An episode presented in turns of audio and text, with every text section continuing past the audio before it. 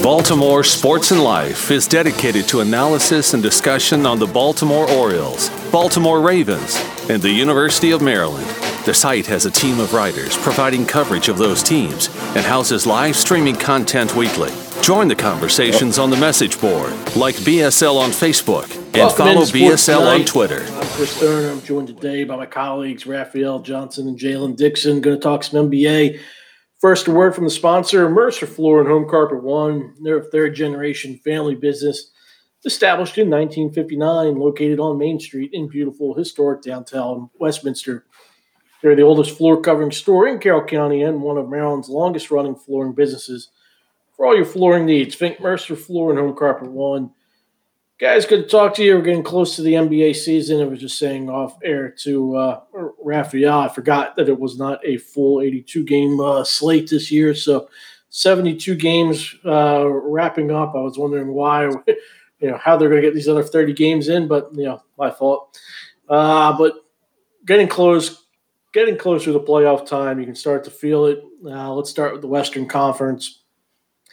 The Lakers are currently the fifth seed. Uh, if LeBron and the Brow are healthy to begin the playoffs, you still like them to win the title. And Raphael, we'll start with you. I don't know. Um, I think obviously you have LeBron, who's pretty much a human cheat code, even 18 years into his career. Anthony Davis, an excellent player in his own right, but I look at those pieces around those two, and I got some questions, especially when you look at some of the other teams in the West and what they've done to improve themselves. Andre Drummond, he got hurt in his debut for the Lakers um, with a toe injury.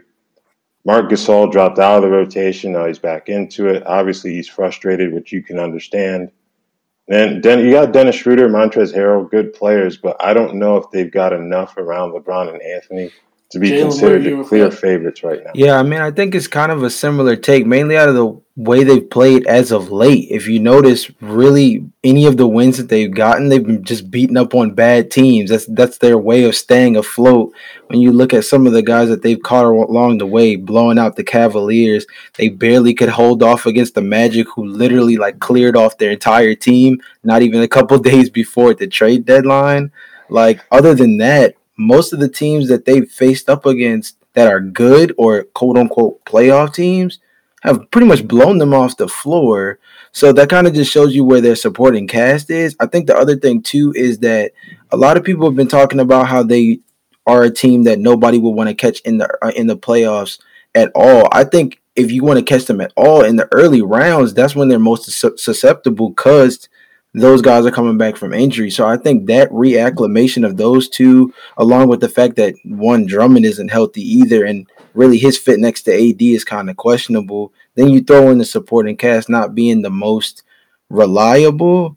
I think that they're in a pretty rough, like rough patch right now, where I'm not really sure if you can put them at the top, regardless of LeBron and AD coming back. So right now the uh, Jazz have been consistent all year. They got that balanced lineup, currently on top of most sites' power rankings. Uh, what are your thoughts? Can the Jazz uh, beat a healthy Lakers team four times, Jalen? Yes, I think the tricky part is going to be the depth part. I think because, you know, come playoff time, that's when the units get a lot shorter. That's when you go down to only maybe about six, seven guys playing consistently rather than like, you know, the Jazz have been relying on being able to go way deeper into their bench over the course of the year. And they've just been healthy most of this year. So that's helped them out a lot.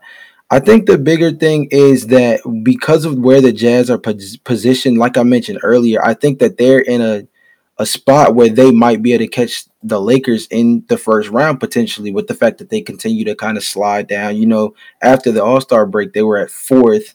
Now they're on the verge of being around sixth, seventh within the next two or three games, depending on the circumstances, especially with the fact that they've got a pretty hard stretch coming up over the next four or five games.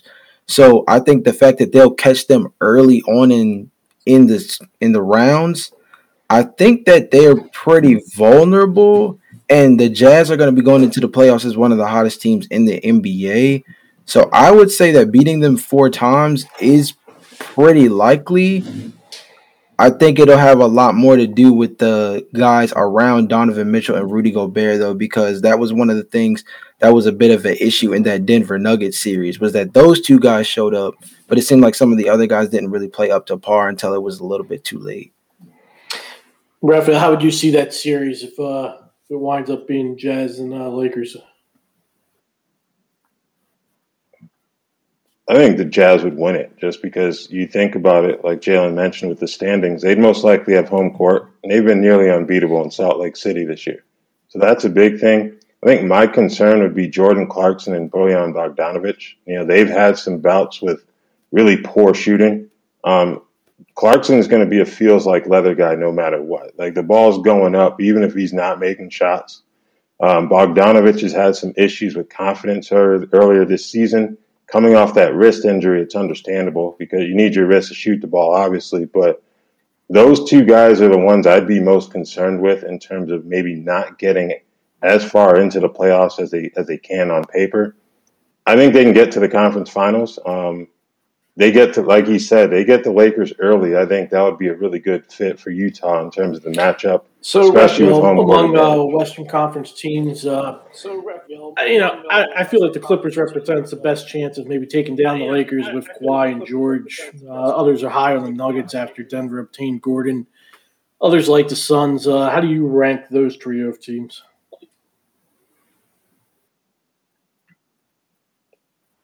Man, I'm kind of torn between the Clippers and Nuggets. To be honest with you, um, the Clippers they added Demarcus Cousins. I don't know how much he's going to help them um, in the postseason, but I think that Rajon Rondo addition is is key because he can get those guys in positions where they need to be at their best in terms of a setup guy offensively, a plus defender as well. They didn't really have that, you know, so it stinks that they had to deal Lou Williams in order to get that taken care of, but you understand why they did it. Uh, as for Denver, Aaron Gordon really fills a void that they didn't address when Jerami Grant left for Detroit. You get a versatile um, four, wing defender who can guard threes and fours. I wouldn't trust him against fives, but that two, three, four matchup for Gordon, I think he can be good there. You get an extra facilitator on offense and an elite finisher as well. I think his addition is huge for them. I'd like to see them a few more games against the other teams in the West in terms of the elite teams, but I think either of those teams, the Clippers or the Nuggets, are well equipped to take down the Lakers. Jalen, Clippers, uh, Nuggets, Suns. How, how, do you uh, rank those three? I mean, when you have to put them in order, it's tricky. But I think in a playoff scenario, I still have to put the Nuggets above the Clippers, not just because of what happened last season, but I think about a, a lot of what's happened lately with that acquisition. They just look like a more athletic team, and I think that's what Jokic needed around him. You know what I mean? Murray has always been a shooter, but a facilitator as well.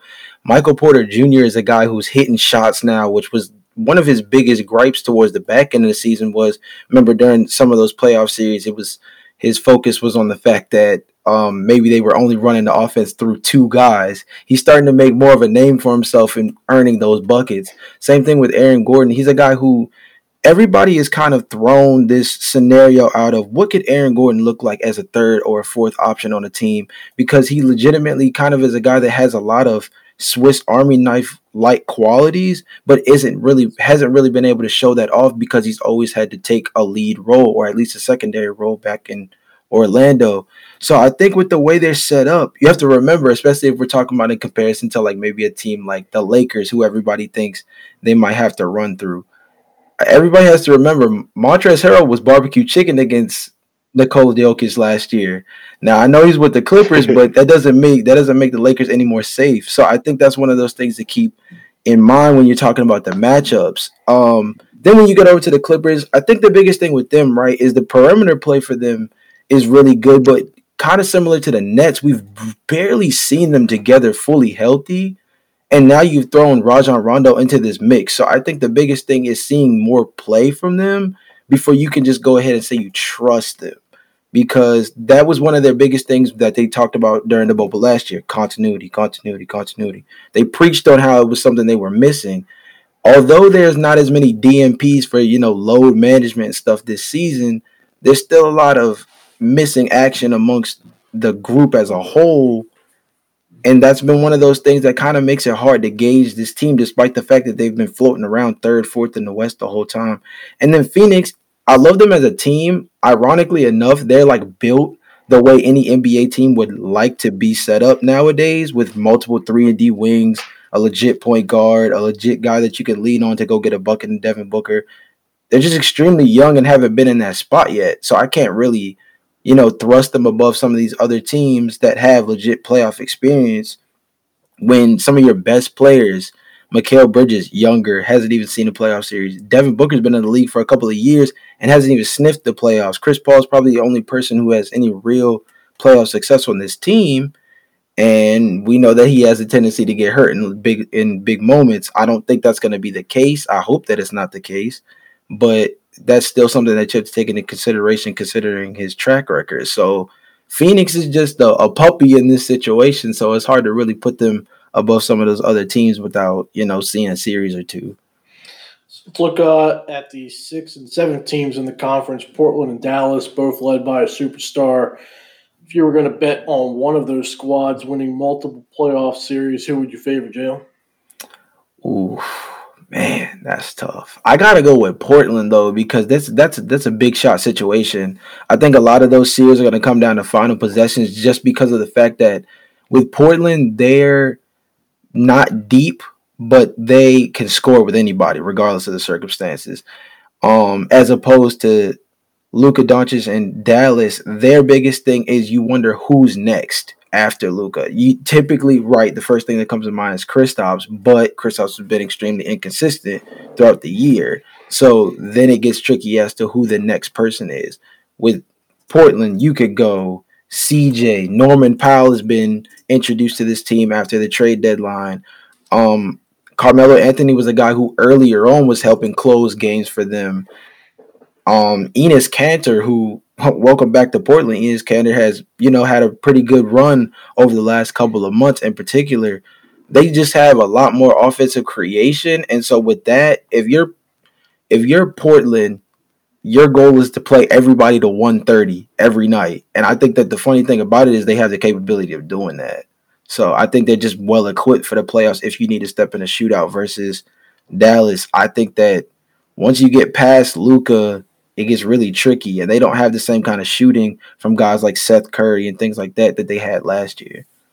Do you see that uh, similar, Raphael? Yeah, point blank, I'm not betting against Dame. It's really that simple. Like, you know, that they that my biggest concern with Portland would be the injuries. Um, you know, Nurkic and McCollum missed significant stretches of time earlier this season. Nurkic is injured again. Um, because Nurkic, as good as he is as a rebounder and, and kind of a, a, a low post scorer for them at times, he's also critical defensively because as we've seen with Enes Kanter in the past, he's he's pretty much been food on defense when it comes to pick and roll situations. So they really need a healthy Nurkic in order to have a chance to win a couple rounds in series. But you get in a tight game and the ball is in Damian Lillard's hands, he's most likely going to come through. So that's the reason why I would go with Portland over Dallas. I love Luka, but Let's at this point, I would East. take Dame the, over uh, Luka. Brooklyn experiment's gone better than maybe I anticipated. Uh, they've added recent reinforcements. Uh, will you be surprised if they don't win the East? And does it concern you that the Big Three have only uh, they've played less than ten games together, Raphael? I wouldn't be surprised just because I think Philadelphia and Milwaukee are two really good teams as well. That being said, Brooklyn would be my favorite. Um, the continuity issue that you bring up is a concern. Um, James Harden's out again with hamstring. Kevin Durant supposed to be coming back Wednesday night. Um, you got Kyrie, who's been relatively healthy. But the upgrades they made in the in the paint, um, LaMarcus Aldridge, Blake Griffin can play kind of a small ball five at times. We need to do that based on the matchup. They can play him at the four as well, obviously and Nicolas Claxton has come along as well. So you've got those three guys you can call upon. I think that's big because after that, the Harden trade, they sent Jarrett Allen to Cleveland. They really didn't have anything. You know, all due respect to De- DeAndre Jordan, he wasn't going to cut it, and I think the front office realized that with those moves, and now he's pretty much out of the rotation. So I think the additions that they made after the trade deadline in terms of the buyout market will probably be the reasons why they win the East so long as their big three remain healthy because those guys are all on the court. I don't think there's another trio in the NBA that can stop them. Um, but if you you lose one, you're going to need someone else to step up. And with the additions of Aldridge and Griffin, that's Jay, really helped kind of address that issue for. I mean, my biggest thing for them is that they can be had, and the main reason why is because defensively they've been one of the bottom half teams all year, if not like in the bottom five. And really, the thing is, I love the additions that they made at the deadline in terms of the buyout market, but at the same time, they didn't add any interior defense. And unfortunately, no matter what, that Jarrett Allen trade is still going to haunt them in that respects because they keep trying to rotate guys with names at the position, but at the end of the day, they're not impact guys on the side that they need to address the most. LMA is still a guy who plays within 15 feet, but don't get me wrong, he's going to get you a bucket he just is kind of a turnstile down low. In terms of Blake Griffin, he's not a guy that I feel like you're going to be able to move easily, and I think he's going to compete on defense, which might actually show up pretty big for them. But we're not going to call Blake Griffin a you know above average rim defender at all. And then when you get down to guys like DeAndre Jordan, obviously they've been trying to fizzle him out of the lineup slowly for the last couple of weeks, starting with the fact that Nicolas Claxton was getting so much time. And I think that them getting Lamarcus Aldridge actually might even affect that time a little bit, which could hurt them to a certain respect. I think with the fact that the big three hasn't played a lot, there's a part of me that kind of just doesn't put a whole lot of weight into that because at the end of the day, they all do something different that allows them to coexist on the floor. And we have seen little spurts of that. Uh, if you guys remember earlier in the year, the discussions in relation to this team had more to do with how would Kyrie Irving and James Harden mesh, not how Kevin Durant, along with these two guys, would mesh. And we've seen Kyrie and James Harden on the floor next to each other, and it seemed to be as as easy of a transition as it could be. Now, I'll say this in terms of them being had, there's three teams that they do not want to see the 76ers, the Bucks, and the Heat. Why? Because when I talk about the whole interior defense thing, I don't think anybody with a bad interior defense does not want to see Joel Embiid, Giannis Antetokounmpo, or Bam Adebayo with the way he's been playing this year. So I think with those with those things factored in, like the Nets, the Nets have to be careful because they have you know three of the best you know scores in NBA history. But at the same time, you know, it's been a long time since we saw a team that didn't have at least a top 10, top 15 defense also win the championship while having such an elite offense. So that's what makes it tricky for them. Uh, I'm still looking to see what happens when it's uh, late in a series, crunch baskets needed. Mm-hmm. You've got the three of them on the court together who haven't played together a whole lot. You've got two ball dominant guards. And uh, who has the ball?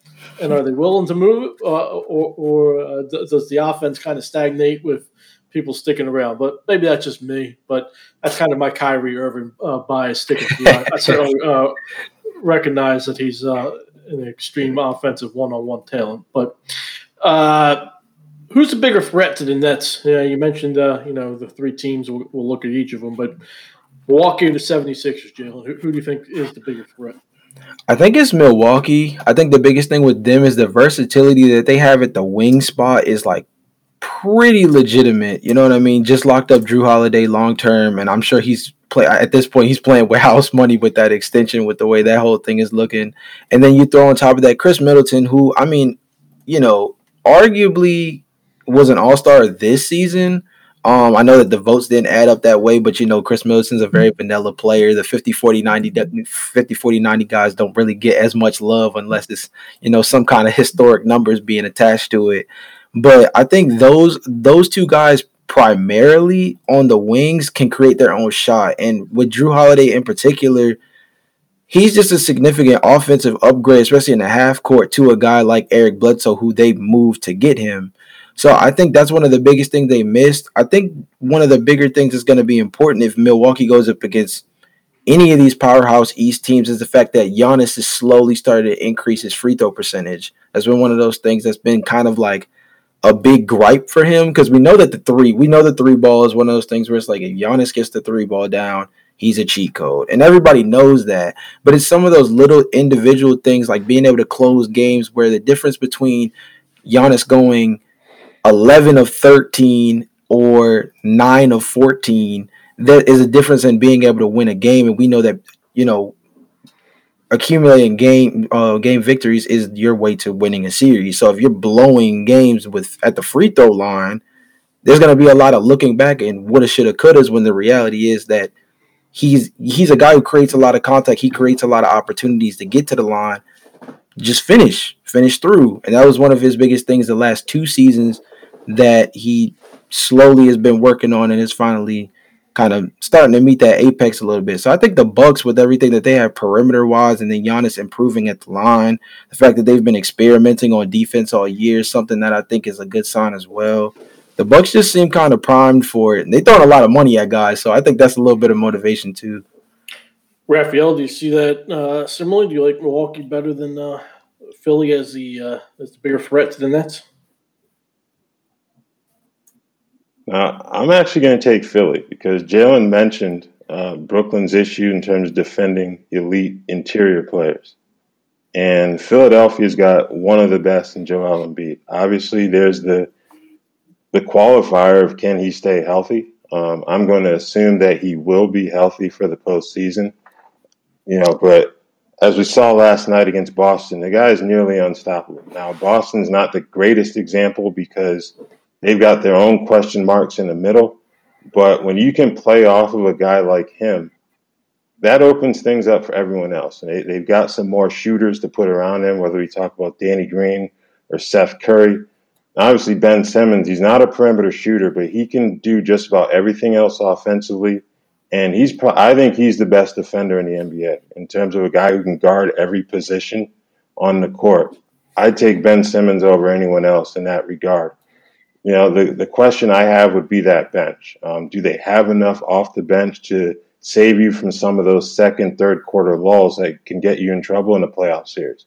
That could very well be the difference between going up maybe 3 1 or ending up in a 2 2 dogfight if your bench doesn't show up in like a game four situation. So that would be my biggest concern about Philadelphia. But if we're talking about knocking off Brooklyn, I, I think with Joel Embiid in the middle, I think that would be yeah, the tougher need, uh, matchup for Brooklyn. Green, Curry, and uh, Harris to knock down their share of shots, but uh, mm-hmm. you know, just yeah. with uh, Embiid, I mean, a great year for him. But as you alluded to, can he stay on the court and can he stay on the court for uh, you know every round? Uh, but uh, two interesting teams there. Uh, the fourth team in the conference last year's Eastern Conference champion, uh, Miami. Uh, at least going into the last night, they had won four in a row.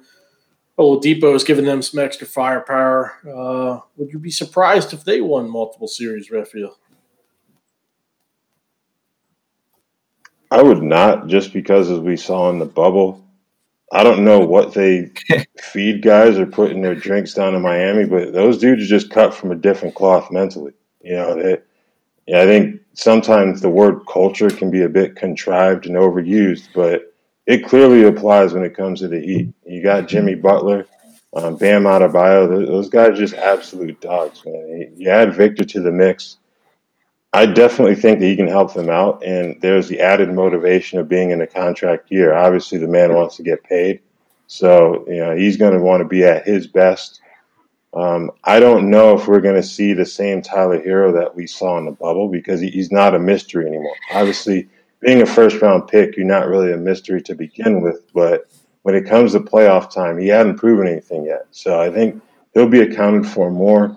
Um, getting Goran Dragic healthy and keeping him on the court will be key.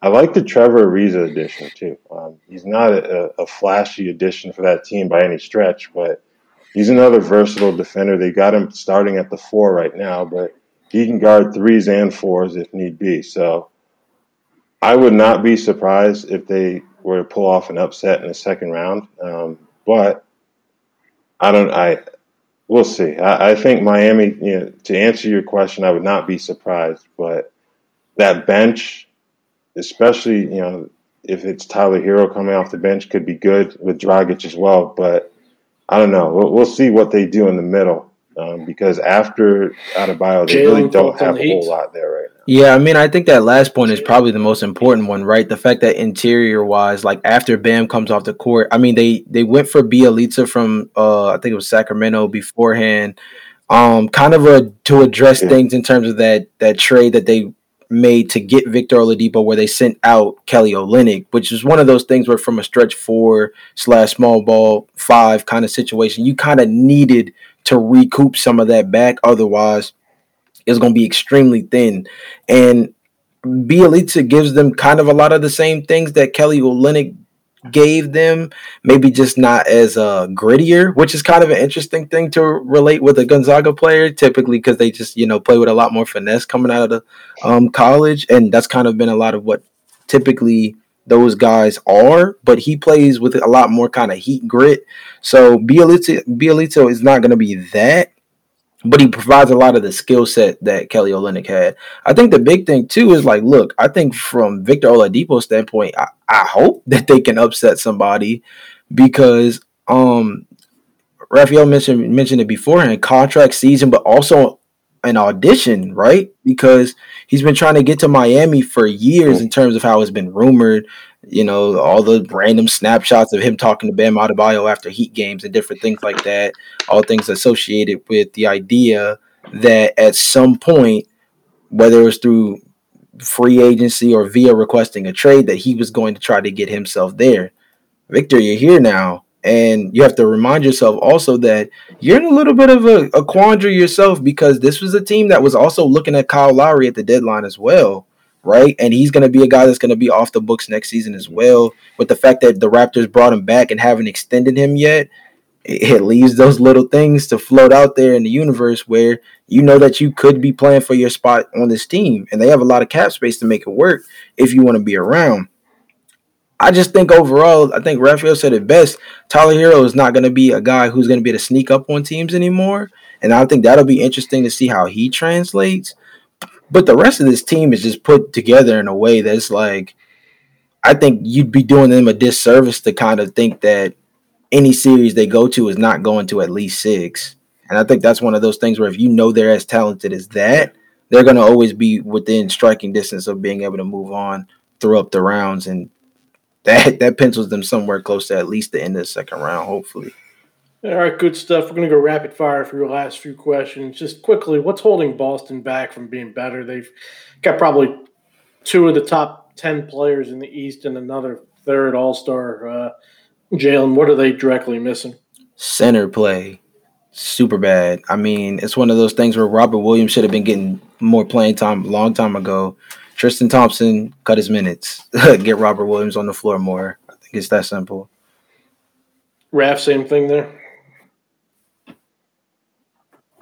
Um, yeah, consistency too, especially on the wings. Um, I think they're a little bit too much, too reliant on isolation ball at times, and that's gotten them in trouble, especially against the better teams. In what assets Ainge has under contract. I know they're not the funder, but I believe they had more picks hmm. than uh, uh, than they've utilized. It might be time to cash in and actually uh, put, put some other uh, something around them uh, and, and, try and yeah. make a run. All right.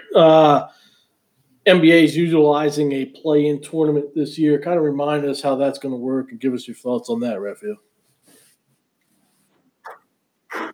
All right. Well, seed seven through ten will play in their own mini tournament. Um, seven versus 10, eight versus nine, and then those two team, those two winners will go in to the main playoff bracket. So, two seed will get the winner of the seven versus ten. One seed get the winner of eight versus nine. So I like it. Um, obviously, it's a carryover from what we saw in the bubble. It kind of you give more teams an opportunity, and by extension, their fan bases an opportunity to kind of feel like they've got a shot to get into the playoffs. And I think that's good because changing the draft lottery odds alone wasn't going to be enough in terms of combating this this aspect of tanking. So. I think it's a really so, good move on the NBA. I tend to agree with you, uh, Raphael, on that. But uh, Jalen, if you want to play devil's advocate, or, or, you can give your own thoughts. But I'll just say, you look at the Eastern Conference, and it's a mess after uh, you know, after Boston, particularly, the idea of those teams actually getting a playoff spot is uh, eh, that's kind of sketch. But what, what are your thoughts there? Yeah, I think that's the funny part about it. I actually wanted to kind of play devil's advocate from a traditional standpoint because I feel like one of the biggest things for it, right, is I know that the regular season is uh, one of those things that is slowly becoming undervalued. I think it's starting to actually get a little worse when you know that no matter what, you can be a double digit seed and still have a potential contention. I have kept hearing a lot of uh, podcasters the other day when I was listening to a lot of NBA coverage saying, uh, joking about how if the Lakers dropped to as far as 10th, that LeBron could build up his legacy by being the first first ever 10th seed to make the NBA finals.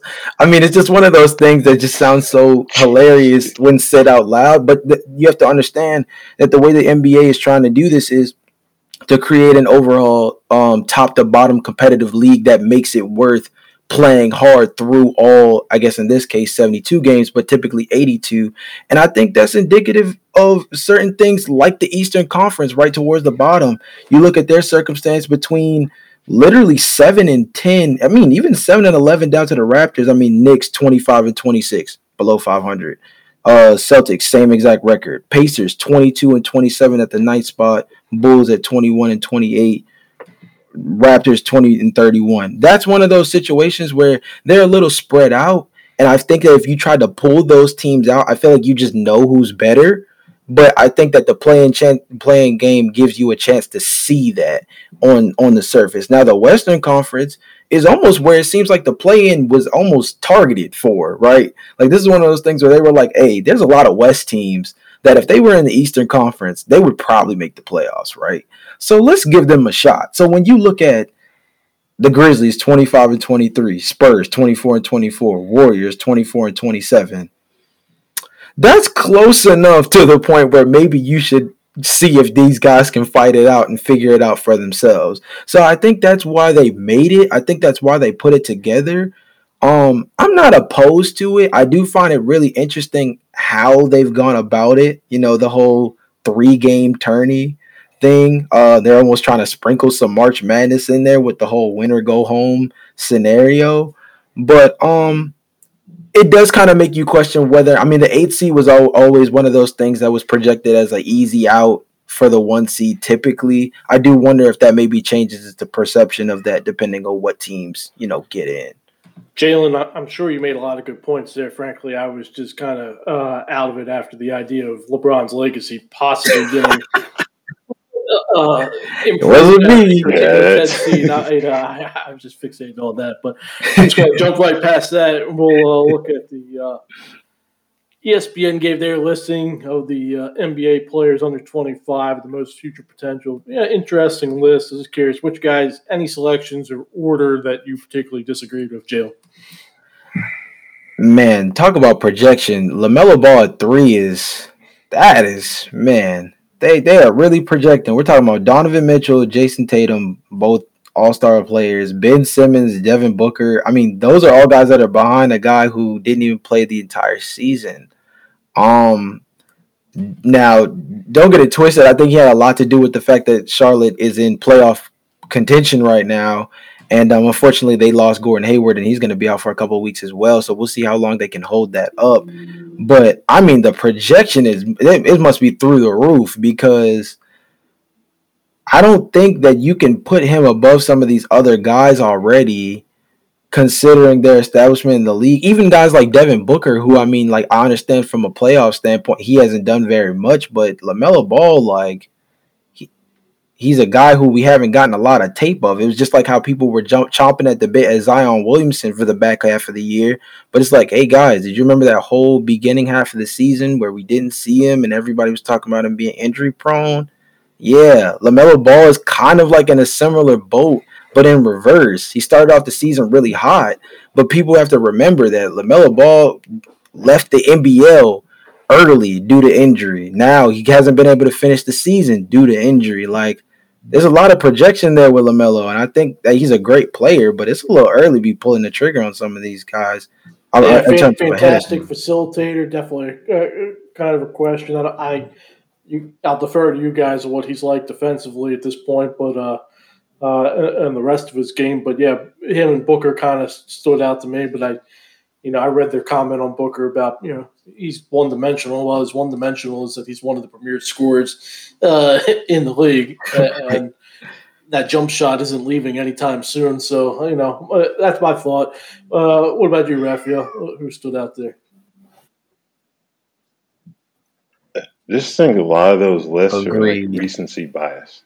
Um, you know, in terms of it's what what have you done for me lately? Um, I just found it funny how far they had Trae Young down the list. You know, obviously there are some questions in terms of defensively, but defense, but I think he's a, an excellent player. Um, I thought he was a little low, but I tend to not put too much stock. It's just it's, it's clickbait. Uh, uh, you know, they're hard. They're hard to do. Yeah, exactly. You get eyeballs, but they're really hard to do. I think anyone who's ever ranked anyone or anything can tell you that you'll put together a ranking. Then at some point, you may flash back and say, "Oh, I forgot this person or I forgot this team." But hopefully, you catch that before you actually publish the thing. You know, so who's your coach? That's all I'm really gonna say about that. I would go with Monty Williams, I think. You know, I know Chris Paul has gotten a lot of credit for what he's the change agent that he's been in Phoenix, but Monty Williams has that team one game out of the top spot in the West, and that's with an inconsistent DeAndre Ayton. You, still really don't know what you're going to get from him on a nightly basis, where you almost have to, like, if he doesn't touch the ball early, you might have to write him off for that night um, it's kind of weird when you're talking about a guy who's been in the league for a couple years to be that type of player still. But you look at what Phoenix has done. I think Monty Williams would be my top choice. Quinn Snyder deserves uh, a lot of credit in Utah as well. I mean, I have to go with Monty as well. No offense to Quinn Snyder, but I think Terry Stotts is second for me though, and I think it's just out of the mere fact that like yes, you have an MVP caliber player in Damian Lillard, but they've been playing with a lot of rotational guys who typically would not see a lot of minutes for this team due to all the injuries that they've had. Uh, Raphael obviously mentioned um, a lot of the things that take place throughout the year in terms of trying to build a team through injuries. And this is probably one of the most, you know, injury rattled teams in the league between, you know, McCollum and Jusuf Nurkic missing time early on. Zach Collins is a guy that I don't think they're going to get it all this year.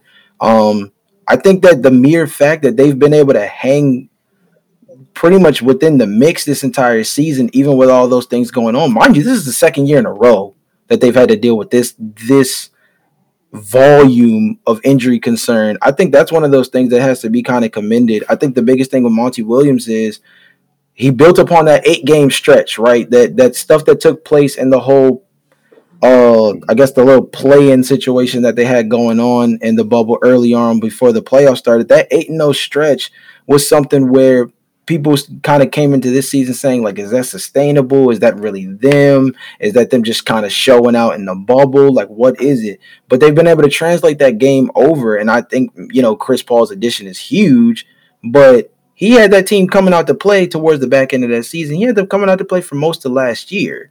I think it's just now all finally clicking, and now we're seeing what they can do when everybody is healthy and playing at a high level. So I think Monty is just man raised this entire franchise up. Last two questions, and then we'll do this again uh, uh, in the playoffs. Klay Thompson, he's back next year. Let's say he's ninety percent of what he was. What are the Warriors at that point, Joe?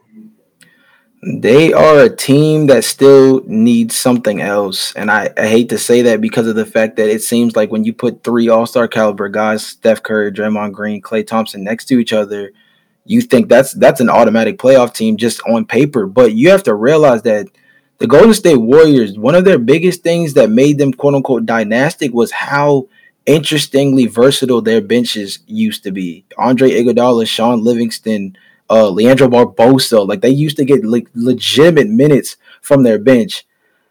Now they got like they, they've got about the tenth man on most rosters playing like serious rotational minutes for them. Guys like Jordan Poole, Nico Mannion are having to develop a lot quicker. Um, I mean, James Wiseman is a guy who has been underwhelming to say the least. Um, especially being taken second overall. I I think especially I think Klay is going to be a guy who's not going to be able to hide Steph defensively the same way he's been able to do in years past, coming off of these double injuries like that, and I think that's going to hurt them. I think they're I think they're still a piece away, which is tough because I don't really know how much flexibility they have besides the fact that they can dangle Andrew Wiggins in that Timberwolves pick. Because other I than love, that, love the don't point about much. the uh, uh, the bench, and I'm probably a little bit higher on, Wiseman, but he just, I mean, he didn't get any time in Memphis before he his season was done there, and and he's young. We'll see how much he can grow, and obviously. Uh, the league isn't all about uh, centers at this point either. So, uh, but um, I think the bigger point, and Raphael, get your, your thoughts, uh, is is Green, right? So I mean, he was kind of that.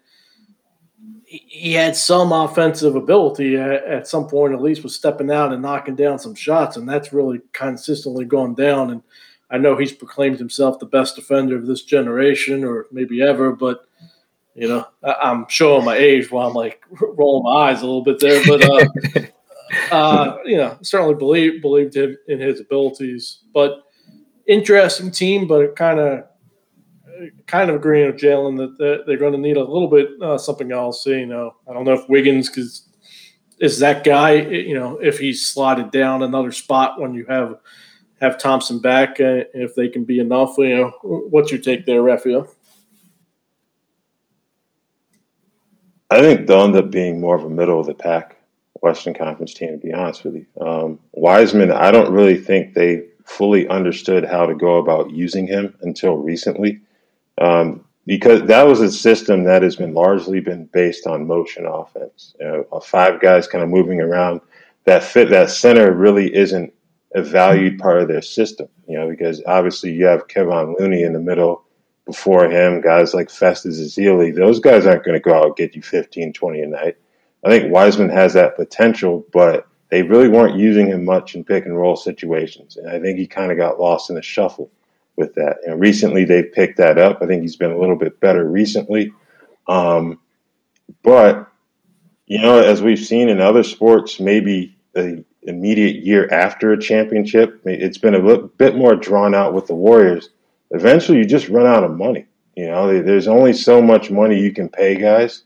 Eventually, some of those players who are reserves either have to move on to save yourself some extra cap space or they just want to get paid more, which is perfectly within their rights. You only have a certain amount of time to get your money, so obviously you can go somewhere and get a little bit more, and have a, an expanded role. You're probably going to want to do that. So I think the finances of it make it really hard for any team to be a dynasty. Um, so obviously the Warriors had their run. I think they won what three titles in four years.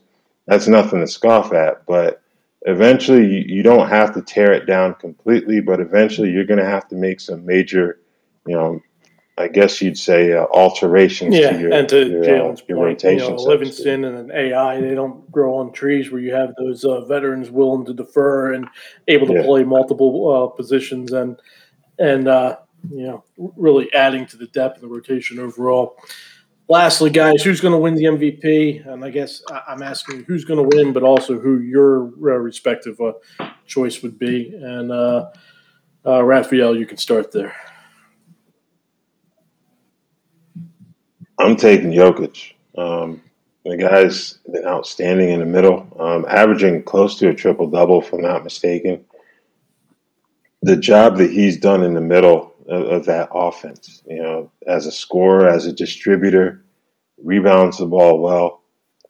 I would go with him. I think Damian Lillard would be a close second to me. For me, just as Jalen mentioned earlier, that team's been hit hard by injuries and yet they've stayed afloat. Obviously, Terry Stotts has been a big reason for that, but so has Damian Lillard. So those two would be my top two choices. I can see James Harden being in the mix as well, but I got to go with either Jokic or, or Lillard.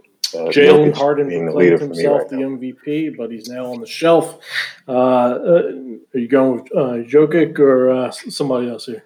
Yeah, I got to go with the Joker on this one. Harden has a little bit of a late season push that kind of helps with his case, but I think, you know, one of the bigger things is going to be his earlier stint with Houston. That's going to have a lot of voters kind of, you know, on the fence. Uh, I mean, like Raphael said, I mean, the dude's averaging 26, 10 and 8 or basically 26 11 and 9 like i mean Jokic has been snapping. I'll give you the two stats that kind of mean the most though. Career high 42.7% from 3 and played 50 of 50 games. So i mean those are the two things that i think are the most important mainly the games played part because in a season ravaged with injuries we've seen lebron his case has been hurt by injury. Joel Embiid, his case hurt by injury James Harden now in this circumstance. I think one of the biggest things is the fact that he's been on the floor. Now it's going to be interesting with him being in that position because it's very Russell Westbrook esque in terms of what we're talking about, right? Near averaging near triple double. His team is not one of the best teams in the West. It's four or five, which is kind of around the area that you know Russ's Thunder team was in that circumstance. It's kind of more so more so him doing something historically impossible, which is in Jokic's case, not only being this dominant at the center position from like a, a regular counting stats num, uh, standpoint, but like if you, you go check the stats, he's one of the, the best clutch time players in the league, which I think has been really interesting considering the circumstances, especially because you know Dame time is the one that everybody associates it with, but Jokic right there. So I think Nikola Jokic is right there. I would have to put Damian Lillard right behind him as well because he's been carrying that squad love the point on availability. I just it's really one of the things that uh, gets overlooked sometimes, but it's in all sports. It's just uh, such a difference. You can have all the talent in the world, but if you can't show up, then uh, people can't rely on you. So uh, that's bottom line. Uh, where can people find you on Twitter, Jalen? Uh, at Jalen's World, J A L O N S W O R L D. And Raphael, about yourself. At Raphael J. R A P H I E L L E. Good stuff, you guys. Appreciate it. Thanks for uh, joining. Uh, appreciate everything you guys uh, add to the site. Uh, we'll get uh, this up, and people can follow you on Twitter. Check out your next articles here and elsewhere. Uh, so, my thanks. Check us out, BaltimoreSportsAndLife.com. Come and uh, join the discussions at the board, NBA, and otherwise. Our thanks, and take care.